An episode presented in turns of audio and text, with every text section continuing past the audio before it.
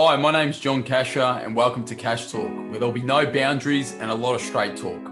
All things money, business, and just everyday stuff.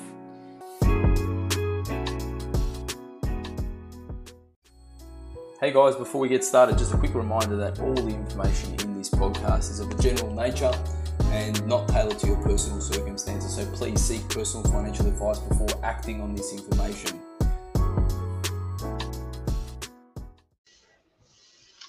Hey everyone, and welcome back to another episode of Cash Talk. And today I'm joined by a very special guest, AMP Capital's Chief Ex- uh, Chief Economist, Dr. Shane Oliver. Shane, Shane joined AMP um, back in 1984 as Chief Economist and head, uh, and, and is the current, sorry, Chief Economist and head of investment strategy. Shane has extensive experience in analysing uh, the economies, investment cycles, and what current positioning means uh, for the return return potential of different asset classes. I personally, though, has been listening and you know uh, to Shane for many many years, uh, and his take on the economy and assets. And today, I'm very privileged to you know uh, discuss with Shane some of the economic events that are happening and, and what's going on in the world of money. So first and foremost, Shane, thank you very much for jumping on. My pleasure, John. Thanks for having me. Uh, that, that it's it's it's really good for us to have an opportunity to unpack some really topical things at the moment. Um, if you if anyone thought that the investment world was uh, boring and, and uneventful, I think uh, we're in some events and some some you know uh, some things at the moment. But before I get started into what we're going to unpack today, I just want everyone to just remember that what we're going to discuss today is of a general nature. It doesn't take into consideration your personal circumstances. So please don't go off and act on this stuff. Go seek professional financial advice before acting on any of it. But Shane, like I mentioned to everyone, I've been following you for quite some time. But maybe can you just give me a little bit of an insight about how did you get into the world of investments and, and, and economics and, and where did it all start? And obviously, you still got a love for it. So how do you keep the passion? Yeah, that's a good question. When I, I think about it, it was almost uh, good luck. Um, when I was at school, I loved economics, but of course, you know, when you're at school and you, you study economics at school, you've got no idea what economists do.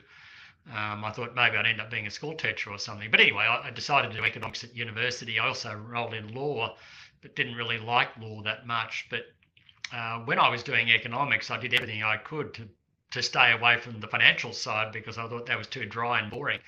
Uh, but it was only in my, into about my third or fourth year at university that I realised there is a lot of interest in the financial world of economics, and that's when I got more involved in that. I had a, I had a great supervisor at university who really inspired me to look into um, issues around investing. I, I actually did a, a PhD thesis on speculation in investment markets. These days, you'd call it something like speculative bubbles or behavioral finance in investing. Um, but those terms weren't around back then. Uh, and then that led me to a job in a financial organisation called AMP. Um, so I've been at AMP for all of my uh, career, but um, it was very much ivory tower economics back then in the early days of AMP.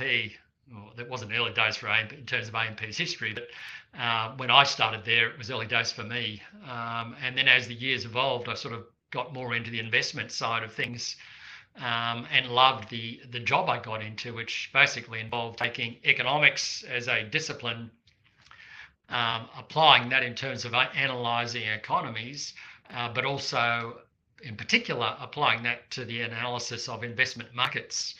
Uh, and then, of course, at the same time, I got to get out there and meet clients. I mean, these days it's been a bit limited in the last couple of years. A lot of it's been uh, electronically as opposed to face to face. But for much of my career, I was out there face to face.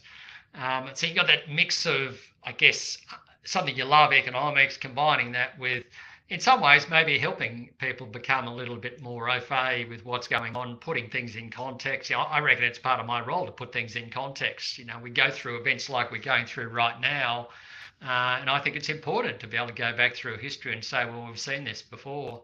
Not quite the same. The, the events are always different. The names are different, but the basic principles of economics will repeat. Um, and remain the same. And that I think is useful for investors to help them stay the course, if you like. Um, and one of the things I've learnt through my whole career, just how difficult it is to time markets perfectly. You put a lot of effort into it and get something roughly right, but still you're going to get caught out at key points in time.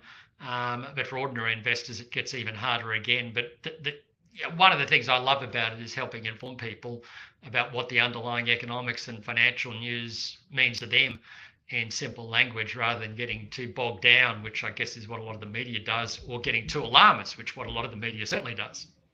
Yeah, and it's it, it's that's a great first and foremost it's a great story and for you to be at amp for so long and, and, continue the message and and for me i started back in 2002 3 something like that um and i still remember you know you back then putting out um really i think you hit the nail on the head which is like simple language um easy to understand and easy to digest um but was very impactful and i think that's what i related to very very well and I'm not sure how long Oliver's Insights has been kind of running for, but you know, it's been going for a while, and you know, we used to circulate that, you know, to a lot of people, and even still today, um, you know, one of your charts earlier this year in 2022 was really good about you know climbing the mountain of worry, and you know, just creating simple graphs into into into um, into easy language for people to understand, which has been great. So, um, thanks. And, and, I see obviously still the passion there, which is obviously amazing. Um, you probably hear my passion to myself, and you know, it's very much around, you know, learning. I've learned, you know, at school and at uni and stuff a lot about, you know, economics and obviously playing that out in my role and then bringing that to the investments and to the retail investor or to the mum and dad.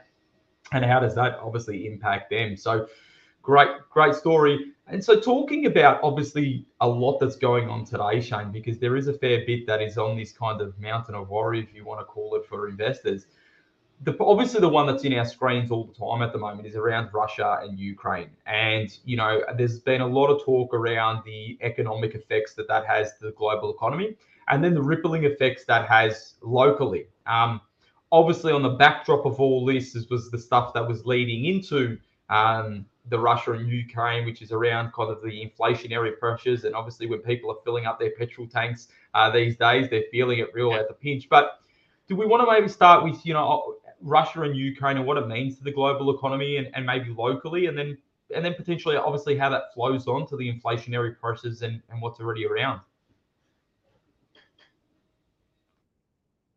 Yeah, sure. I mean, it, it it's it's funny. I've, I've spent half of my life in the Cold War, and then the other half of the life since the life since about 1990 outside of the Cold War, and now we're sort of be going back to some sort of Cold War, which is kind of depressing in a way seems like the world has become a bit more stupid again.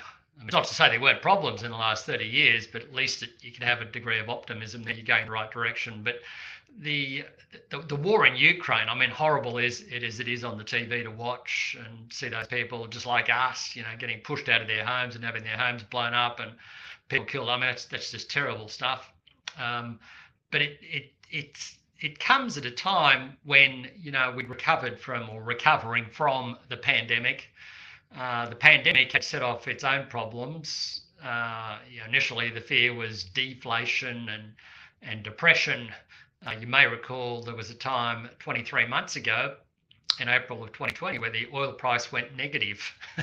and so yeah, we've spun spun around in just a short space of time from negative oil price to now what whatever it is north of 100 um, and still going higher. I won't nominate a level because by the time anyone hears this, it'll be a different number. But it's gone up dramatically. Um, but what happened through the pandemic was that people were stuck at home. They couldn't go out and spend on holidays and things on services. So they allocated more spending to goods. They were provided income from work if they were working at home or from government. They got support there with JobKeeper. So it wasn't as if households were short of cash. They had the cash. They couldn't spend it on services. They spent it on goods. Suddenly everyone wants to upgrade the car, renovate the house, get some new furnishings, maybe get a boat, whatever it is.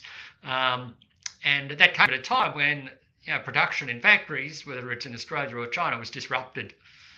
Uh, so consequently, you've got a lack of supply, increase in demand, prices go up, and we get the supply shortages we've had since.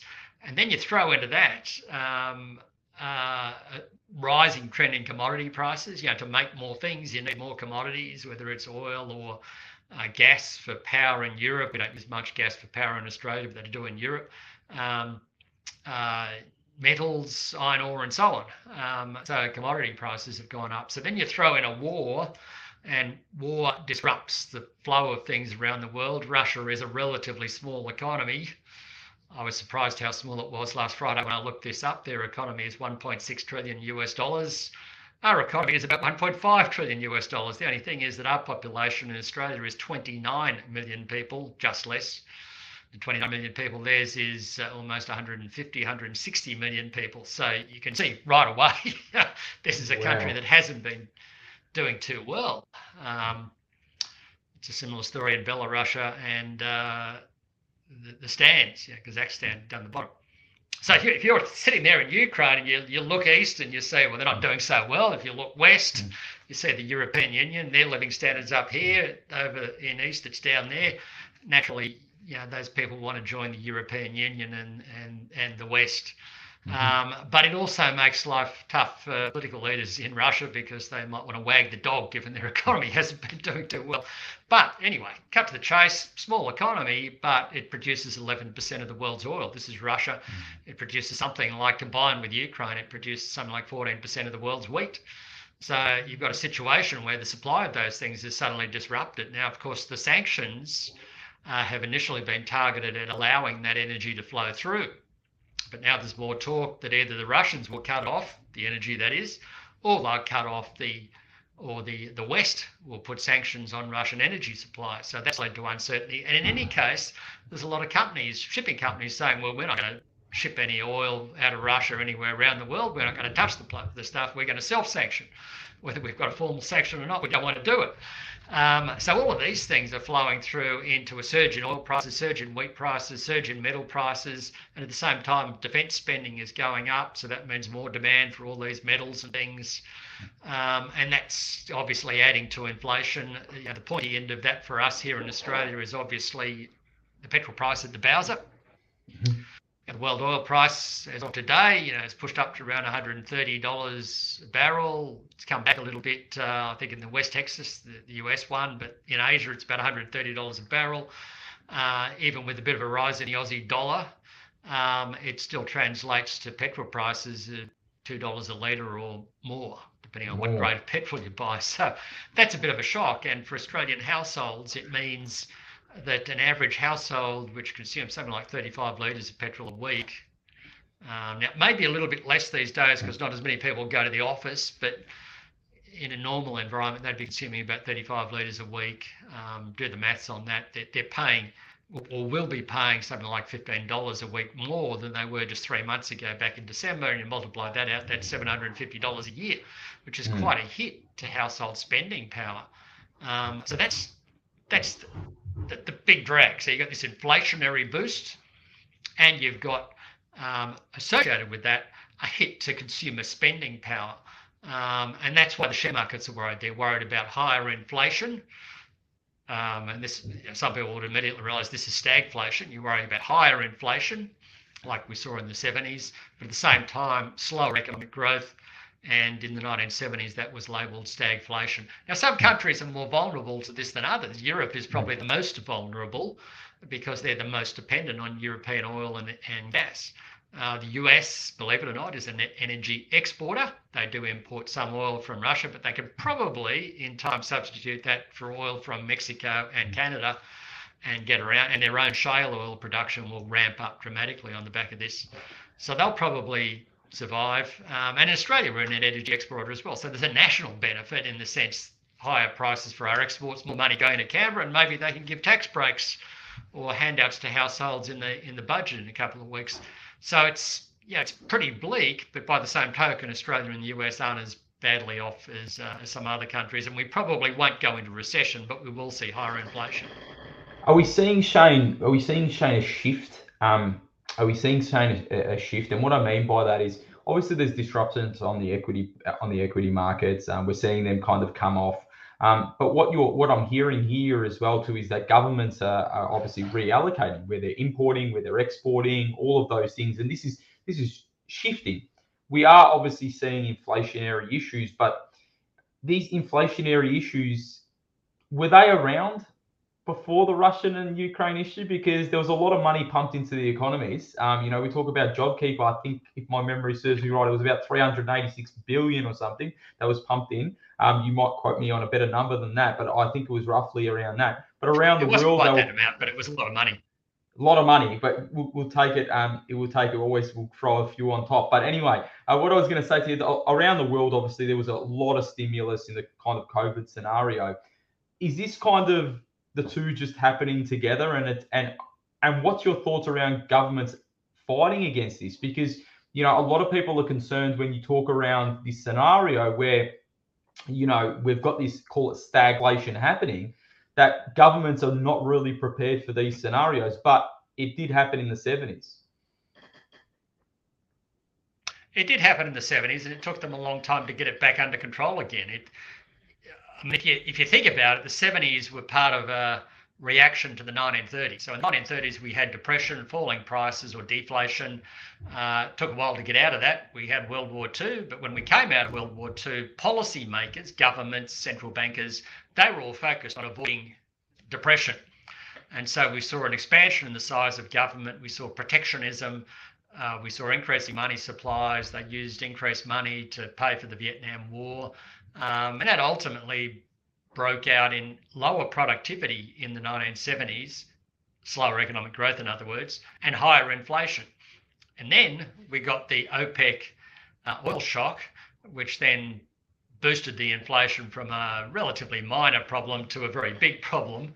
Um, and it was only in the 80s and 90s that they got it back under control again. And they did it. They did that by supply side policies. You may recall Reagan hear of, have heard of when you were younger. Thatcher, Keating, and Hawke in Australia. They deregulated economies, opened them up. Uh, we had globalization, which was a good thing in a way. China and Russia and Eastern Bloc countries came into the world, lots of low cost producers, lots of competition. Um, and that all helped bring, bring inflation down and boost productivity. Now we're seeing the reversal of that to some degree. We saw lots of money printing through the post uh, global financial crisis years, but it didn't really result in much inflation because at the same time, governments were doing fiscal austerity you know, the focus in Europe and the US was cutting back on government spending. When we got to the pandemic, uh, all of that was thrown out the window. We saw lots of money printing and we saw lots of government spending. Um, that government spending and money printing was pro- pro- probably necessary to avoid a worse outcome through the pandemic, but we're now paying some price for that in the form of higher inflation. And even before Ukraine, uh, the US was seeing its in, highest inflation rate since the early 80s at around 7 or 8 percent. And uh, likewise in Australia, we've seen inflation pick up, although it's far less of an issue in Australia than in the US, but other countries have seen the same. So there is an element of lots of money sloshing around, uh, chasing few good, fewer goods. So you know, at some point, um, production will pick up and people will allocate more money back to services, less on goods, and inflationary pressures might come off a little bit. But you've still got this underlying change in the economies we're in, that they've become less competitive. If we're moving into a world where there's an iron curtain down there through Ukraine, as President Zelensky said in the last week, you know, the noise is not the fire of guns, it's also the lowering of the iron curtain. Um, if we're moving back into that sort of world, then that that's going to mean less competition globally and, and higher prices. Um, and uh, you know, you've got a bunch of baby boomers. I, I, don't want to extol the benefits of baby boomers, but when baby boomers entered the workforce in the late 60s and early 70s, they were the young people. You need young people in the workforce, but they're often not that productive when they first start. Mm. Like I reckon I was most productive probably my peak was when I was about 48. That's just my mm. rough estimate. Um, I'm still pretty productive now, but the baby boomers are now retiring. But you've got a bunch of millennials coming in, which is mm. well and good. That's just the nature of the world. But you, as millennials are less productive than the baby boomers who are retiring. So mm. um, that also leads to a bit of inflationary pressure, a bit more wages growth than we've been having lately. So there's a bunch of factors suggesting we're moving into a world which is somewhat more inflation prone, maybe a little less productive than it's been, um, which isn't so good. Now, we're hearing today from the Prime Minister saying, well, we need to think about making more things in Australia, um, which is what Ben Chifley said after World War II. We had to make the Holden car. And I, of course, bought Holden cars, and of course, not, not enough Australians bought them, so Holden went out of business here. But um, it, it, it, you know, we're sort of moving back to that world, which is a little bit more protectionist. You know, I, I like to make things in Australia, but I'd rather we do it without sort of inducement from government to do so. And I, I, think I think you can also look at the Trump scenario where you know when you said those things and he was like you know make America great again, bring you know as much as we can back to America. Um, it probably has been happening for a little bit. This kind of bring back away from this kind of the globalization, and I'm sure that there was other underlying things in regards to the way that he was talking about that. But you know, yeah, we are we are seeing that. Um, but what what are governments doing to kind of combat this? Or what's in their arsenal shane to kind of combat this stuff? Because when we talk around you know the rba for example we're at cash rates that are at you know record lows still. Um, you know and usually we got told in the old textbook you know if inflation comes you kind of they drop they increase the cash rate. Um, but then that has an impact on households as well, coupled with you know what's going on with the Bowser, uh, let alone what's going on, what potentially could go on with their home loans. Um, yeah, what's in their arsenal and, and what do they need to kind of be concerned about? Yeah, it's it's complicated um, with all of these things in economics. I mean, obviously, governments might think, oh, well, we'll have a price freeze, or we'll just criticise companies for being uncompetitive or ripping people off. Um, those sort of things, they don't work. You know, Nixon Nixon, and I think in Australia we tried price and wage freezes in the 70s, and they just don't work. You know, just suppresses something that pops up later. It was Keating, I think, though. Even Keating wanted to do it, didn't he? He said something about it. I think uh, when he was in power, or maybe treasurer at the time, I think he came even out and said he wanted to do wage freezes, and everyone frowned upon it back in back in the day. You point, I think it was him anyway. So yeah, I don't think many people like you know freezing of wages, but I'll let you keep going. Uh, they, they don't work. Um, I mean, it's just you know, it's sort of just trying to suppress something, and then it pops up somewhere else as a problem, and, or later on. So that was a complete failure. I mean, Keating, to his credit, deregulated a lot of things, so ultimately set us down this path. I think he, him and Bernie Fraser were the ones that came up with the two to three percent inflation target, which we still have. That's what central banks are still charged with achieving in Australia. I mean, ultimately, it's a combination of things. We probably are going to need tighter monetary policy, uh, higher interest rates, uh, but it comes with a complication, two complications, in fact. One is household debt today is a lot higher than it was in the 70s. so it's the ratio of household debt to income is maybe four times, four or five times what it was back then. So you can't raise interest rates too much uh, without causing problems in households. And the flip side to that, of course, is that the Reserve Bank knows that and therefore they only want to raise interest rates a little bit to slow things down, take the edge off things. So therefore, monetary policy is arguably more potent than it was back then. Like I reckon a 0.25% interest rate hike today is equivalent to almost a 1% interest rate hike in the late 1980s. Uh, so, you, so you won't need to raise interest rates as much, which is probably a good thing in some ways, but obviously higher interest rates will slow down the property market. Um, the other aspect is that you, are dealing here with mainly a supply side problem. That it's the supply side which is lacking, and governments, I, I think, therefore have to play a big role in that. They need to find ways to supply cheaper energy so we're not dependent on Russia. Um, now, obviously, some of that's going to involve sustainables, and given the targets to move towards a decarbonised world by 2050, zero emissions, um, you know, increasingly we're going to we're going to end up relying on sustainables. But there is an interim period where they've still got to rely on some dirty stuff. You know, Europe, mm. for example, can't rely as much on gas, or probably won't want to rely on gas from Europe much, from Russia much. So they're going to have to rely on other stuff and some dirty stuff in the short term before they get to that phase where it's more sustainable. So obviously, energy supplies need to be secured but in a way that ultimately gets us towards a more sustainable world down the track, cleaner energy. Um, also, making supply chains operate smoothly. You know, making sure there's enough competition out there, um, making sure that, that, that, there's not not so much regulation. Um, you know, we went through a, a period of regu- intense regulation in recent years. Um, I know I know we all think of the industry we're in such that it's now very expensive to get a financial planner.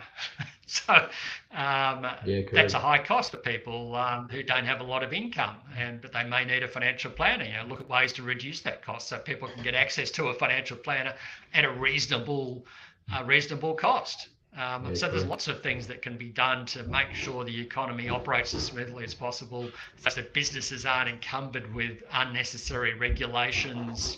Um, you know, you look at the costs in Australia, we have very high cost housing because our infrastructure is all designed such that we live in the city. or in a big city, Melbourne, Sydney, Brisbane, whatever. Um, you know, the pandemic has shown that well, maybe we don't all need to live in the cities. We could all have more people living out in Ballarat and Bathurst and Orange and so on and so forth. Um, but we've got to make sure that the infrastructure is there and that those those regional centres are able to supply the housing uh, and make it easy for builders to get out there and supply that housing to allow that to happen.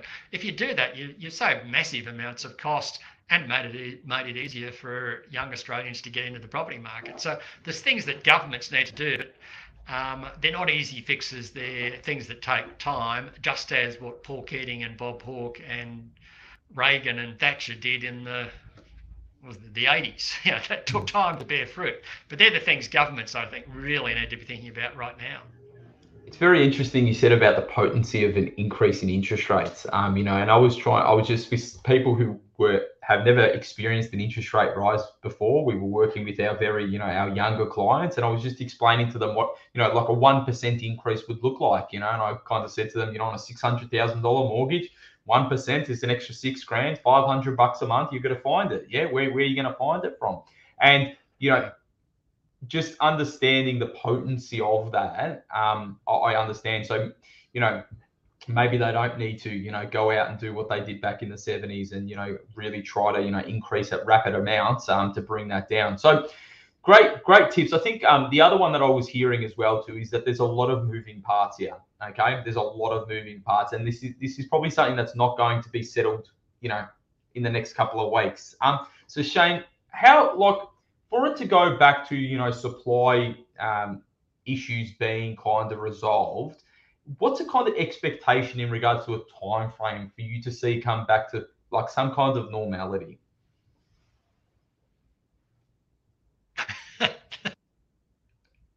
Pushed out.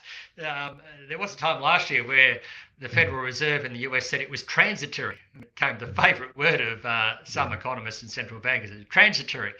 And then here we are almost a year later, and we've still got the inflation problems, and they haven't resolved, and then Ukraine's made them all worse again.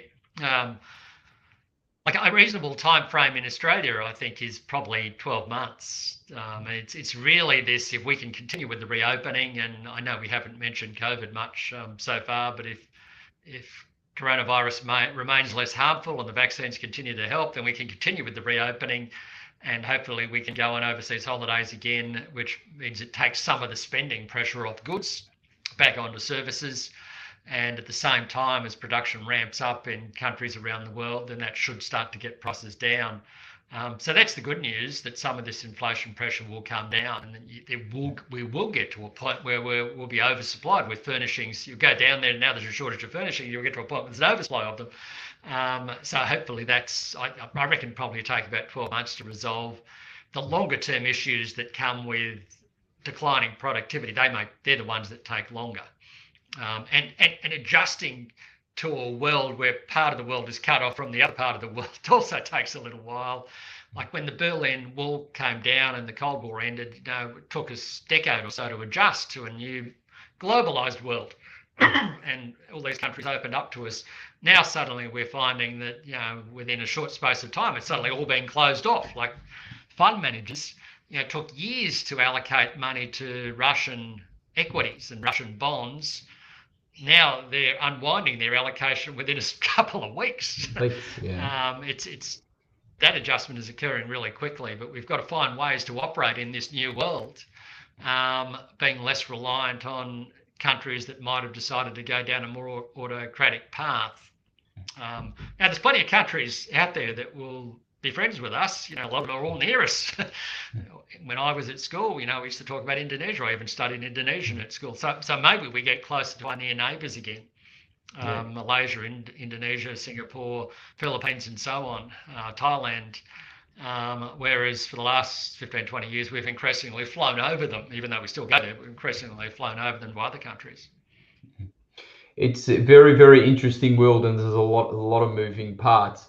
Um, just a couple of maybe final notes, Shane. Um, maybe just I don't know two or three tips for investors. Um, and you know, you can they can be anyone's, but if you were maybe I don't know speaking to let's just start with a novice person, you know, what would you be saying to them about what's going on and, and some tips that you can give investors? Well, the first thing I would say is that investing is not easy. Uh, I know a lot of people here, well, crypto's gone to the moon, done really well. I, I should just invest in crypto, or this stock did really well. I should get in there. Um, and it looks really easy in hindsight, but in reality, it's not so easy.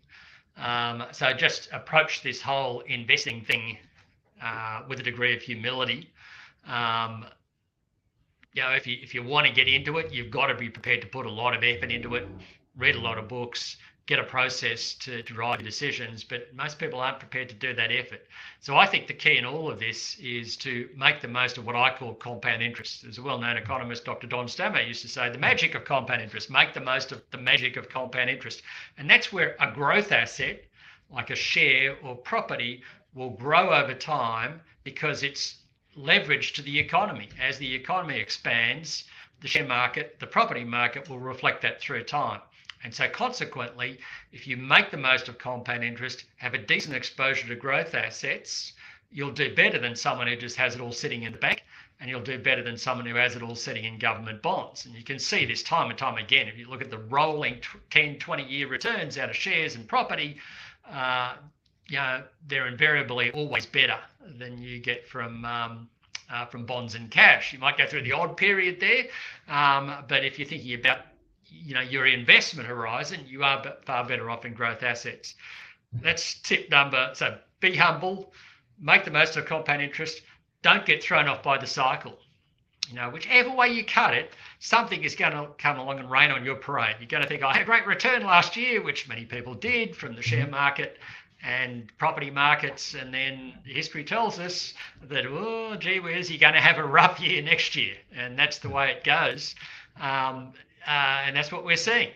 But you don't want to get thrown off by the cycle because if you get thrown off by the cycle and sell after the market's gone down, like now the news is pretty bleak and dark. We've got floods, we've, we've had the pandemic, you know, people dying, and that's been horrible. Now we've got war going on. Now we've got inflation potentially rising. It all seems pretty dark. If you get thrown off by the cycle um, back into cash, odds are you'll never get back in or when you do get back in, it'll only be when the share market's gone all the way back up. Because when the share market initially starts recovering, you say to yourself, "Oh, it's just a dead cat bounce. You know, everything's still horrible."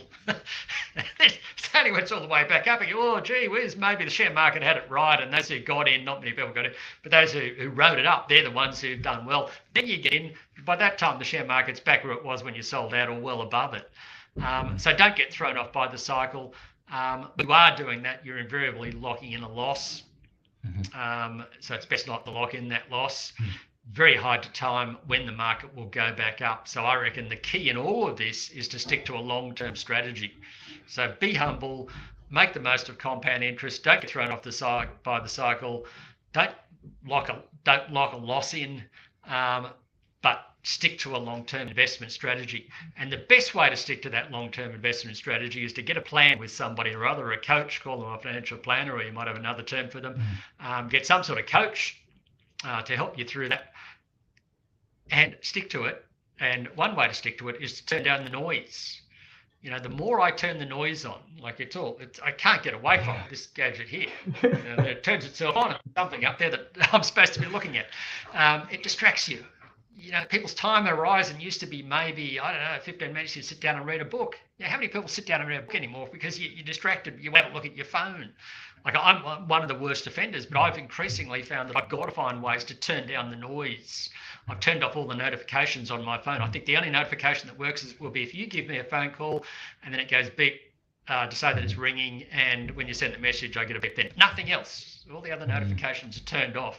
Um, so you've got to turn down the noise. And the problem with that noise is that you've got traditional media at the present, which is TV and radio and print. They're trying to compete with the social media, and guess what? There's a huge battle on there for your eyes and ears, and unfortunately, they've had to become shriller. And how do you get more eyes and ears looking at your stuff? Well, you put more and more negative stuff in there. Bad news sells. So I used to get the, the paper and you get a reasonably balanced flow through. As you go through it, you'd have the headline there, which might be bad news, that got you into reading it. But then you'd get a reasonably curated, whether it's Murdoch or Fairfax or whoever, you get a reasonably balanced view of the world as you go through there. Now, if you're just reading it on the, uh, the online version, you just look at the clicks, what do you click on? Usually click on the things that are salacious, bad news, look interesting, all that sort of stuff. But you're not getting that balance. Hmm. Um, so I think a turn off the don't look at it so much, but when you do look at the old print version, or you can ask for the newspaper version of the paper to get a more balanced view of the world.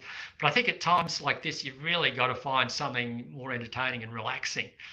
I used to watch old Brady Bunch episodes. um, maybe a bit dated. I'm sure it had a big impact on me. But um, yeah, watch a movie, a fun, happy movie or something. You've got to find a way to turn down the noise. That helps you stick to a long-term investment approach and avoids getting thrown off just at the wrong time.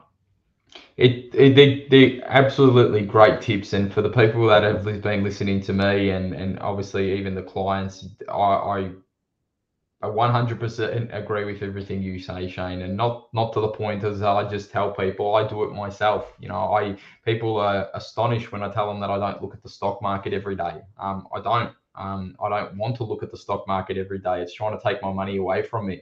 Um, and you know, turning down the noise is is huge. It is. You uh, know, I did a stat on this. I did I did a stat on that.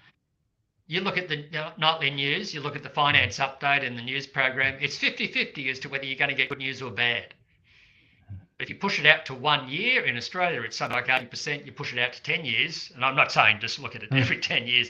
Push it out to 10 years, it's 100% you're going to get positive news. So that's just, it's really messy day to day or even month to month.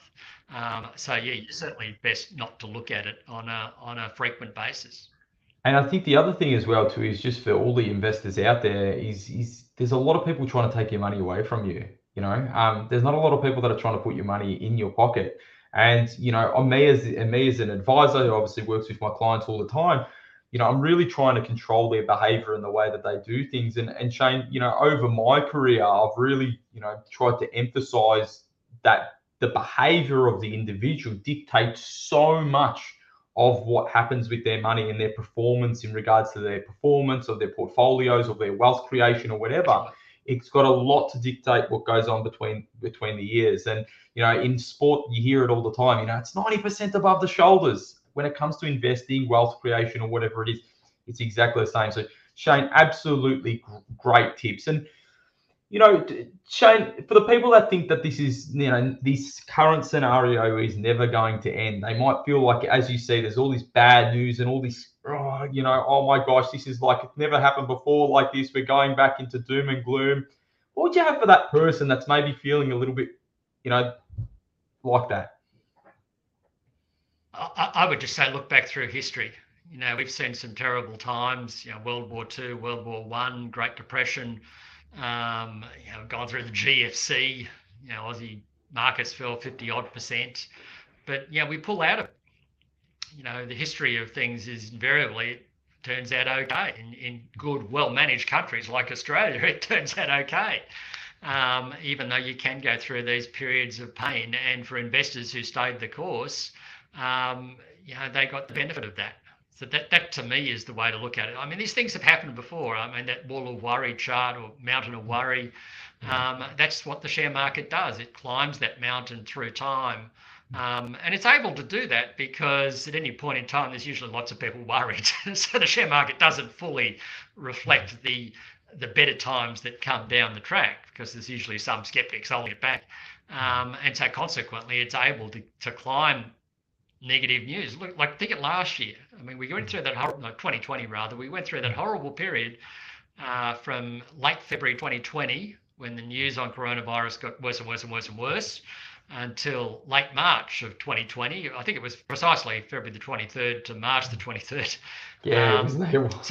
worse and worse went down. Then suddenly the markets find a bottom. It was 35%, 37% lower for our share market. Mm. And then it just sort of started grinding higher against everyone's belief. Everyone's saying, well, how can that be? The share market's gone bonkers.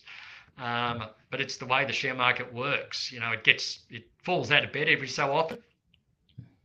Like it is at the moment. Well, not as much in Australian shares are holding up a bit better because of resources uh, shares, but in other parts of the world, closer to the conflict with Ukraine, it, yeah, it's falling out a bit. Um, and then eventually it finds a low. That's the history of these these panicky periods. It finds low and then starts grinding higher again against a lot of people's disbelief.